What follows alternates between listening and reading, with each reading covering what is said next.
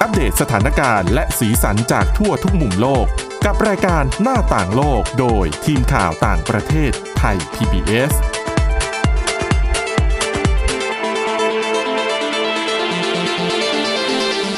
สวัสดีค่ะ ต้อนรับคุณผู้ฟังเข้าสู่รายการหน้าต่างโลกนะคะ มาอัปเดตเรื่องราวทั้งสีสันและสาระจากทั่วทุกมุมโลกกับทีมข่าวต่างประเทศไทย PBS ของเรานะคะ ฟังผ่านพอดแคสต์หรือเว็บไซต์ก็ได้ค่ะ www.thaipbspodcast.com นะคะ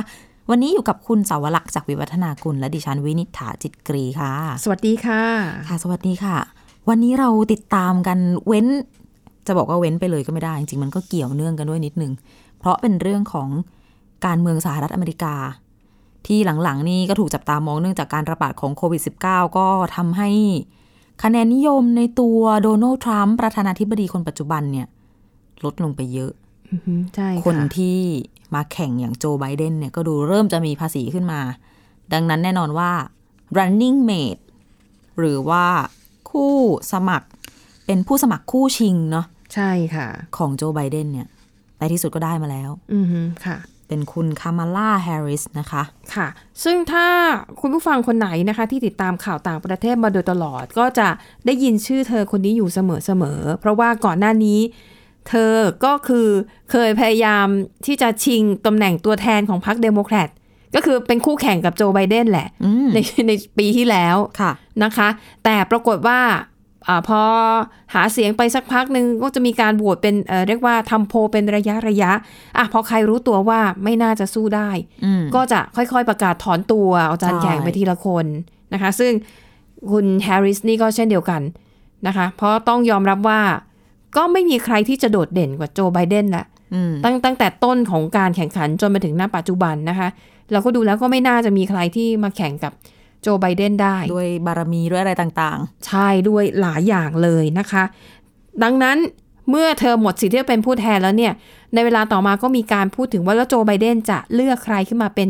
เป็นคู่ชิงที่จะไปฝ่าฟันเพื่อคว้าชัยชนะมาให้ได้นะคะ ชื่อของคามาราแฮร์ริสก็เป็นหนึ่งในโผแล้วก็เป็นหนึ่งในตัวเต็งด้วยนะคะ เขาก็เลยมีการวิจัยกันว่า เอ๊ะทำไมถึงทำไมคนถึงคิดว่าเธอน่าจะได้หนึ่งเราต้องดูดูตัวของโจไบเดนก่อน คุณโจไบเดนนี่ ถือว่าเป็นผู้สมัครที่อายุมาก ๆ ค่ะ แล้วเป็นผิวขาวคือเป็นอเมริกันอะผิวขาวเลย อืม คนก็เลยมองว่าจุดก่อนของไบเดนคืออายุมากเกินไป ดังนั้น เขาควรจะต้องหาคู่ชิง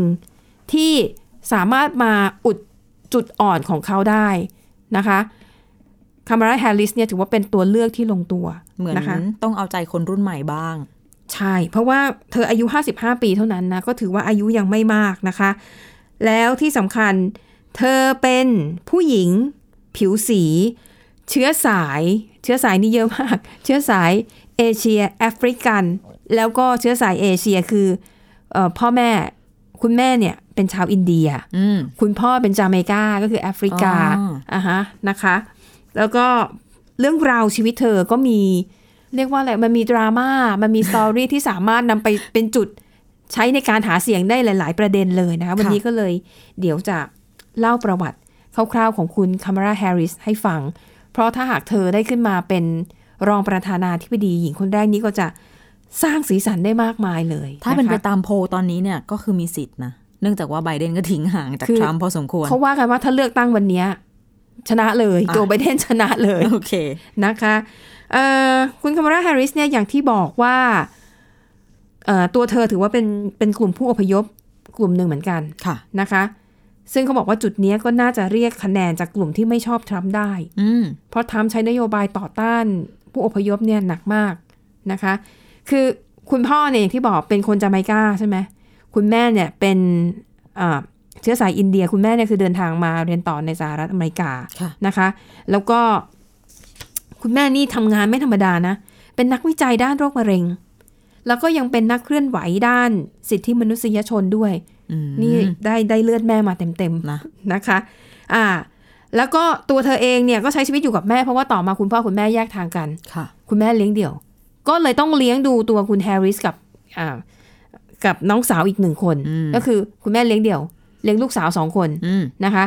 เห็นไหมนี่ก็เป็ เป็น นปูมหลังที่ อ่า น่าสนใจ อ่ามีปูมหลังขายได้นะคะ แล้วก็ตัวของคุณแฮร์ริสเองเนี่ยเป็นคนที่ถูกเลี้ยงดูมาโดย มีความผูกพันกับเอ่อวัฒนธรรมความเป็นอินเดียค่อนข้างสูง ค่ะ นะคะเธอมักจะเดินทางไปกับแม่เนี่ยกลับไปที่ประเทศอินเดียบ้านเกิดของคุณแม่บ่อย อืม ๆนะคะ แล้วก็ค่อนข้างจะชื่นชอบ วัฒนธรรมอันเนี้ยได้และเชื้อสายเอเชียนะได้ได้อีกกลุ่ม อีกกลุ่ม ใช่ คะแนน ใช่ อีกกลุ่ม เพราะ หนึ่ ว่าคน ง ก็ไม่น้อย อือหือนะคะ แล้วก็ตัวเธอเองเนี่ยก็ยังทำงานต่อสู้เรื่องของสิทธิมนุษยชนด้วยนะนะคะ เคยเป็นทั้งอายการของรัฐนะคะ เธอทำงานเป็นทนายความแล้วก็ดูแลเรื่องของกฎหมาย นะคะอ่าเห็นไหมนี่ก็จะมีแบบหลายๆประเด็นที่สามารถนำไปใช้หาเสียงได้ ถือเป็นดาวเด่นคนหนึ่งเลยของพรรคเดโมแครตนะคะ อันนี้ก็จะเป็นตัวที่เรียกว่าเธอเนี่ยจะเป็นจุดแข็งที่ไปปิดจุดอ่อนของโจไบเดน อืม ซึ่งคนบางกลุ่มโจไบเดนเข้าไม่ถึงหรอก ด้วยความที่เป็นคนผิวขาว แล้วก่อนหน้านี้เวลาโจไบเดนออกไปหาเสียงบางครั้งก็พูดอะไรที่มันไม่สมควรพู ดอะ มีพลาดบ้าง มีพลาดบ้าง อาจจะด้วยความที่เป็นคนผิวขาวอเมริกันจ๋าจริง ใช่ใช่ ๆ ไม่เข้าใจความลิละเอียดอ่อนความลึก คือ ซึ้ง มันอยู่ในคติที่แบบคน อืม เราโตมาแบบไหน ใช่ ผ่านอะไรมาเนาะ แล้วความที่เป็นผู้สูงอายุด้วยบางทีก็อาจจะแบบเข้าไม่ถึง มุมมอง มุมม ว่า อง ง ของคนรุ่นใหม่ แต่คุณแฮร์ริสอายุ 55ไง ค่ะ แล้วก็จะบอกว่าดิฉันว่าเธอเป็นคนสวยคนหนึ่งนะ ใช่ใช่ดิฉันว่าเธอสวย เนาะ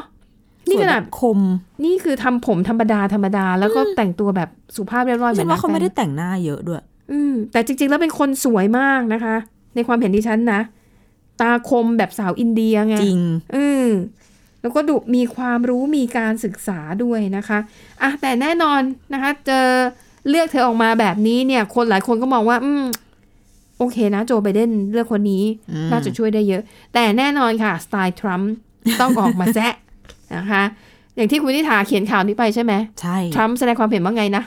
บอกว่าประหลาดใจจังเลย ค่ะ ทำไมไบเดนเลือกคนนี้ ค่ะ เพราะว่าคนนี้เนี่ยทรัมป์เขาติดติดปากเขาคำนี้นะคำว่า nasty ค่ะ แหมก็แปลได้หลายอย่าง เราขอเรียกรวมๆว่าประมาณว่าอาจจะน่ารังเกียจ ใช่ เนื่องจากว่าตัวแฮร์ริสเนี่ย ตอนที่เขาลงชิงตำแหน่งตัวแทนพรรคเดโมแครต ค่ะ ก็แข่งกับไบเดนเขาก็แข่งกันเอง ใช่ใช่ ซึ่งมันก็คือเกิดขึ้นมาในหลายยุคหลายสมัย ค่ะ ก็มีการโจมตีไบเดนบ้างอะไรบ้าง แล้วก็ตัวแฮร์ริสเองเขาก็เคยโจมตีเอ่อพวกผู้พิพากษา ค่ะ อะไรของสหรัฐอเมริกานั่นแหละทรัมป์ก็หยิบมาเป็นประเด็น อืม เขาบอกว่าอืมผู้หญิงคนนี้แบบน่ารังเกียจ อืมอืม แล้วทำไมไบเดนเลือกคนที่ไม่เคารพตัวเองเออเหมือนแบบ อืมค่ะ ไปเลือกคนที่ด่าตัวเองได้ยังไง ประหลาดใจจังเลย ค่ะ อะไรอย่างนี้นะคะ แต่จริง ๆ แล้วมันก็เป็นเรื่องปกติของการเมืองเนาะ เพราะว่า จริง เวลาอย่างการเมืองบอกไง ไม่มีมิตรแท้ อ้อ ไม่มี ใช่ ศัตรูถาวร อืมประโยคนี้เลย อย่าว่าแต่แฮร์ริสที่จะไปตำหนิไบเดนเลยตอนที่หาเสียง โจไบเดนเองเนี่ย ค่ะ ตอนที่แข่งกับบารักโอบามา ม เพื่อที่จะเป็นตัวแทนพรรคเดโมแครตในการเลือกตั้งรอบก่อนน่ะ อืม โอ้โห คู่นี้เขาก็ซัดกันนัวเหมือนกันนะคะ เขาก็โจมตีกันแบบแรงอะเสียหายหายๆอะ เชื่อ สุดท้ายยังไงอะพอมาเป็นเป็นคู่ประธานาธิบดีรองประธานาธิบดี โหรักกัน จนมีคำว่า bromance เกิดขึ้น อ่า bromance แปลว่าอะไรคะคุณวินิษฐา ก็มาจากคำว่า romance เนาะ romance อืม ก็ความโรแมนติก อืม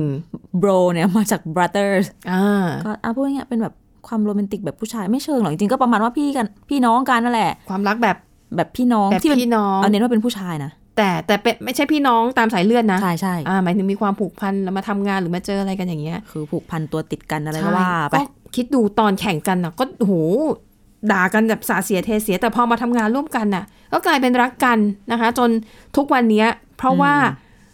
ส่วนหนึ่งที่ทำให้โจไบเดนได้คะแนนเยอะเนี่ย ดิฉันเข้าใจว่าน่าจะมาจากบารักโอบามา ด้วย โอบามาตอนนี้เนี่ยเป็นประธานาธิบดีสองสมัยเป็นต่อไม่ได้แล้วนะคะ เขาก็ประกาศสนับสนุนโจไบเดนเต็มที่ อ่ะแน่นอน แต่คนอาจจะมองว่าแค่สนับสนุนเสียงสนับสนุนจากโอบามาอาจจะไม่พอที่จะดึงคะแนนของคนผิวสี ค่ะ ก็เลยการเลือกแฮร์ริสเนี่ยแหละ อืม น่าจะตอบโจทย์นี้ได้ดี ก็เหมือนมาย้ำอีกครั้งหนึ่ง แต่ฉันจะบอกว่าโจไอแฮร์ริสคุณแฮร์ริสเนี่ยนะ ดูไปดูมาคล้ายมิเชลโอบามาม องผ่านๆใช่ ในในในแง่ของแบบความรู้ความสามารถเรื่องของการพูดจาด้วยนะ ด้วย เออ ทรงผมด้วย ทรงผมด้วย แรปแรกที่ดิฉันดู Twitter ของเธอ เหรอ คือเธอ แต่มิเชลโอ อาจจะ บามานี่แอฟริกันใช่ไหม ใช่ใช่แต่ แต่อันนี้ก็ยังมีเอเชียไงเชื้อสายเอเชีย ดิฉัน ผสม เชื่อว่าอาจจะเป็นแบบอาจจะเป็นทรงผมที่เขานิยมทำกัน ด้วย ความยาวผมประมาณนี้นึก ดู นึก กำลัง ภาพคนที่แบบ เออ งานยุ่งอ่ะ ค่ะ ผู้หญิงที่งานยุ่งคนตื่นมาไม่ได้มาม้วนผมเป็นลอนเกาหลีอะไรเงี้ยคงไม่ใช่ ดูแลดีระดับ ก็ ห เป็น นึ่ง บ๊อบใช่ แล้วก็ไม่ดูแยกเกินไปออกงานได้ ถูกก็ทำมัดทะแมงด้วย สวยด้วยอะไรไปพร้อม ๆ กัน ค่ะอ่ะ เสริมบุคลิก จากนี้ก็ติดตามกันต่อไปนะคะ ส่วนของทรัมป์เนี่ยคาดว่าก็น่าจะเป็นไมค์เพนส์คนเดิมมั้ง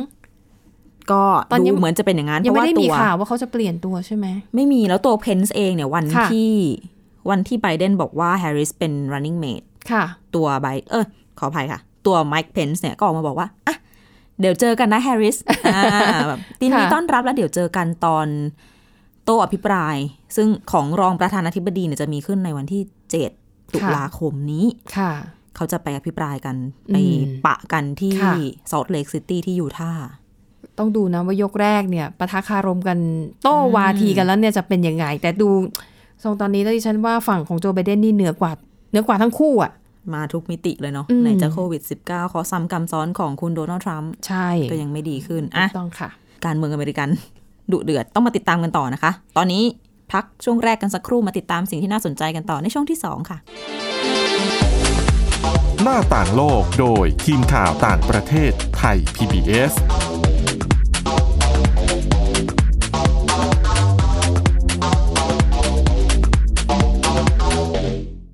เพียงแค่มีสมาร์ทโฟน ก็ฟังได้ไทย PBS ดิจิทัล Radio สถานีวิทยุดิจิทัลจากไทย PBS เพิ่มช่องทางง่ายๆ ให้คุณได้ฟังรายการดีๆ ทั้งสดและย้อนหลัง ผ่านแอปพลิเคชันไทย PBS Radio หรือเวอร์บายเว็บจอดไทยพีบีเอสเรดิโอคอมไทยพีบีเอสดิจิทัลเรดิโออินฟอร์ทนเมนต์ for all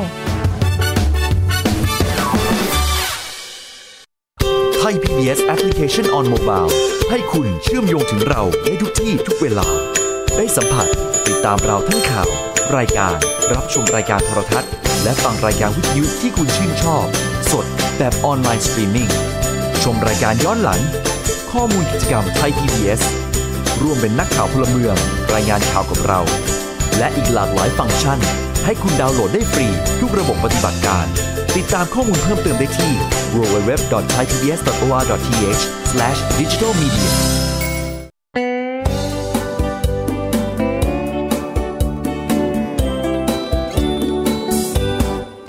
บอกเล่าข่าวสารที่เป็นประโยชน์ เกษตรกรไทยรู้เท่าทัน ตั้งรับปรับตัวกับความเป็นไป วิถีชีวิตไทยมีภูมิคุ้มกัน เกษตรบ้านเรา ติดตามข่าวสารการเกษตรและเรื่องราวของวิถีเกษตรไทยรอบทิศทั่วเมืองไทย ในรายการเกษตรบ้านเรา ทุกวันอาทิตย์ เวลา 12 นาฬิกา ทางไทย PBS d i g i ดิจิ Radio ฝีมือเกษตรบ้านเรา นี่คือเกษตรบ้านเรา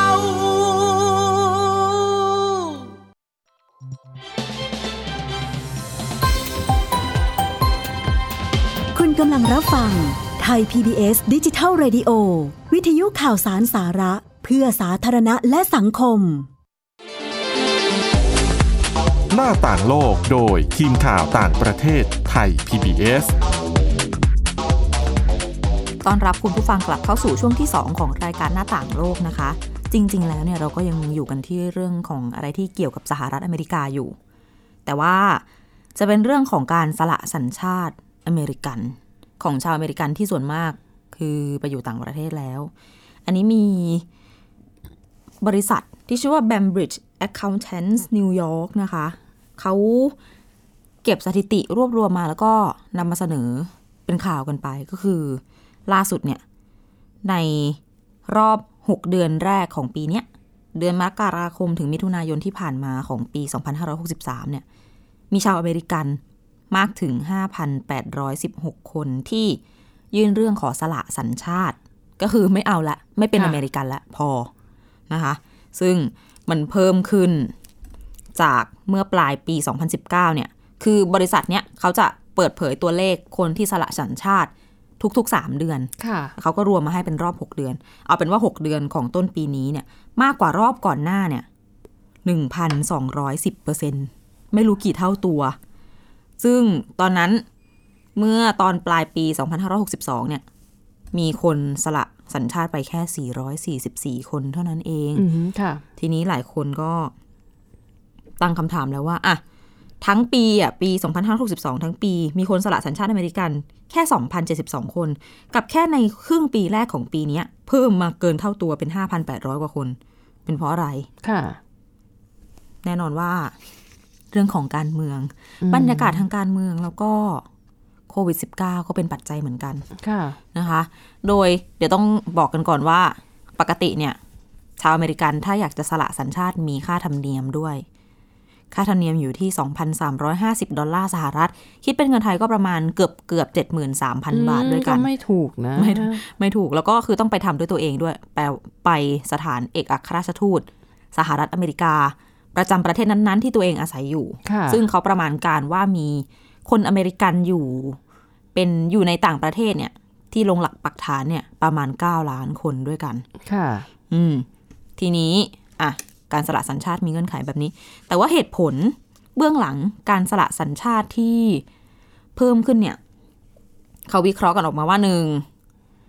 เหตุผลสำคัญก็คือเรื่องของการระบาดของโควิด -19 ที่ทำให้คนเนี่ยรู้สึกตัวว่า มานั่งทบทวนดูแล้ว เอ้ยฉันก็ไม่ได้มีอะไรผูกพัน อืม กับที่สหรัฐ ค่ะ อเมริกา แล้วก็ไม่ได้คิดว่าจะกลับไปอยู่อะ ค่ะ รวมถึงเรื่องของบรรยากาศทางการเมือง มันก็สืบเนื่องกับโควิด -19 นะก็คือมันมีหลาย ๆ อย่างที่หลายคนอาจจะไม่ชอบ ค่ะ แล้วก็นั่นแหละค่ะ สุดท้ายไปจบที่คำว่า เออ ก็ไม่รู้จะมีต่อไปทำไม เนื่องจากว่าการเป็นพลเมืองอเมริกันเนี่ย ต่อให้ไปอยู่ต่างประเทศ เงื่อนไขของเขา อย่างหนึ่งก็คือการต้องยื่นภาษีทุกปี ค่ะ แม้ว่าจะไม่มีรายได้เหรอ แม้จะไม่มีรายได้ที่นู่น อ๋อ เพราะว่ามาทำมาหากินในต่างประเทศแล้ว ถูกต้องก็ยังต้องยื่นแล้วก็ยังจะอาจจะต้องเสียก็ขึ้นอยู่กับรายได้และเงื่อนไขอะไรต่างๆ ค่ะ มีทั้งคือไอการยื่นภาษีเนี่ย มันมีรายละเอียดอย่างอื่นอีก อย่างเช่น คือเรียกว่าเรื่องเงินเงินทองทองเนี่ย ต้องรายงานให้รัฐบาลทราบเกือบทั้งหมดเลยอะไม่ว่าจะเป็นบัญชีธนาคารที่เป็นบัญชีในต่างประเทศ การลงทุนในต่างประเทศ ค่ะ หรือว่าเบี้ยบำนาญต่างๆ ที่ได้ในต่างประเทศด้วย อือหือ ซึ่งสำหรับชาวอเมริกันบางคนเขามองว่าเอ้ยมันมากไป ค่ะ มันซับซ้อนยุ่งยากวุ่นวาย แล้วก็ไม่ได้จะกลับไปอยู่อยู่ดีอะ่ะเขาจะวุ่นวายแบบนี้ไปทำไม อือหือค่ะ ไหนจะเสียภาษีอีกนะคะ ซึ่งในส่วนของข้อดีของการรักษาสถานภาพการเป็นชาวอเมริกัน ระหว่างที่อยู่นอกประเทศเนี่ย อืมค่ะ ก็มีอยู่ไม่กี่อย่างหนึ่งในนั้นก็คือการขอรับเงินสนับสนุนสำหรับ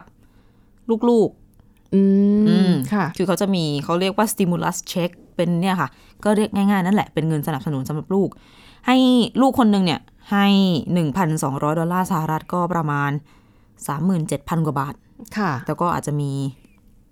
เพิ่มได้ คนละ 500 ดอลลาร์สหรัฐอะไรประมาณนี้ เขากำลังออกกฎหมาย เขากำลังจะผ่านกฎหมายที่สนับสนุน ให้เงินสนับสนุนตรงนี้เพิ่มกันอยู่ แต่ว่า ค่ะ เมื่อเทียบกับสิ่งที่ต้องเสียความวุ่นวายอะไรต่างๆ แล้วก็ อืม ความสบายใจ ค่ะ ก็เลยมีคนสละสัญชาติอเมริกันไป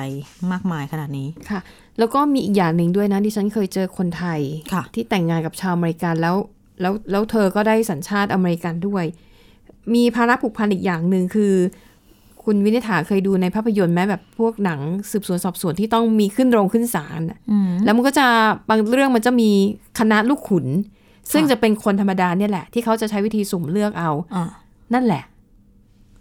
ถ้าคุณเป็นพลเมืองชาวอเมริกัน มันจะมีบางจังหวะที่เขาอาจจะสุ่มเลือกแล้วคุณจะต้องไปทำหน้าที่ เป็นคณะลูกขุน ไม่ว่าคุณจะอยู่ที่ไหนในโลกนี้ก็ตาม ตราบใดที่คุณเป็นอเมริกันใช่ แต่ถ้าคุณไม่ไปเนี่ย ยุ่งยากมาก เขาบอกว่าคุณต้องทำจดหมายเอกสารชี้แจงว่าทำไมคุณถึงไม่สามารถไปทำหน้าที่ในคณะลูกขุนได้ อ๋อ นะคะ คนไทยบางคนถึงกับบ่นว่าโหอยากจะสละสัญชาติก็ ให้รู้แล้วรู้รอดไป เพราะว่าเขาบอกมันเป็นภาระที่ที่ต้องต้องทำอะถ้ายังเป็นชาวอเมริกันอยู่ นี่คือหน้าที่พลเมือง ใช่เป็นหน้าที่พลเมือง ดิฉันน่ะนึกว่าเขาเลือกแค่คนแบบในพื้นที่ ไม่เหมือนเขาจะใช้วิธีสุ่มด้วยเออนะคะ แล้วถ้าคุณโดนเนี่ย คุณต้องต้องไปรายงานตัวต้องแบบวุ่นวายเขาบอก บางทีโดนเด็กตัวแต่อยู่เมืองไทยอะ อ่า ต้องเสียค่าตั๋วเครื่องบินบินกลับไป แต่แล เออ้ ว นะคะ ก็ไม่คิดว่าจะเลือกถึงขนาดว่าอยู่ที่ไหนก็ต้องไปอะไรขนาดนี้ อืม อ่ะ นะคะ ก็เป็น ค่ะ เรื่องราวล่าสุดสำหรับแหม อ๋อ สัญชา อาจ ติ จะ ที่ เพราะว่าเวลาเขาทะเบียนที่อยู่บ้านเขาไง อยู่ที่นู่นเนาะ เออ ก็สุ่มเอา นะใช่ นั่นแหละ โบะเชก็โดน อืม แล้วเขาบอกบางทีคนหนึ่งโดน ไม่ใช่โดนแบบครั้งเดียวในชีวิตนะ บางที คือในในช่วงชีวิตก็อาจจะโดนแบบสามสี่รอบ อ๋อ ก็ได้ ก็วุ่นวายอยู่ ใช่ค่ะ คนในอยากออกคนนอกอยากเข้านะคะ อืม คนที่อยากได้สัญชาติอเมริกันก็มีเยอะ อืม อะมาทิ้งท้ายกันกับเรื่องนี้ค่ะที่เป็นประโยชน์กับทุกๆคนและยังจะต้องใช้กันไปอีกนานก็คือเรื่องของหน้ากากและอุปกรณ์ต่างๆ ที่เราสวมใส่เพื่อป้องกันโควิด -19 ค่ะ มีงานวิจัยชิ้นใหม่นะคะ จัดทำโดยคณะแพทยศาสตร์ของมหาวิทยาลัยดิวกในสหรัฐอเมริกา เขาทดลองประสิทธิภาพการป้องกัน ละอองฝอยก็ละอองน้ำลายเนี่ยแหละ ก็คือทดสอบว่าถ้าเราพูดโดยที่ใส่หน้ากากแบบไหนอ่ะมันจะป้องกันไม่ให้ละอองฝอย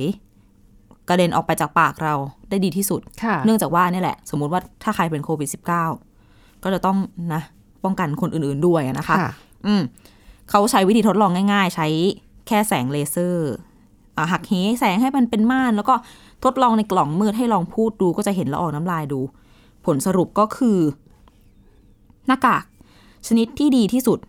สำหรับการป้องกันคือ N95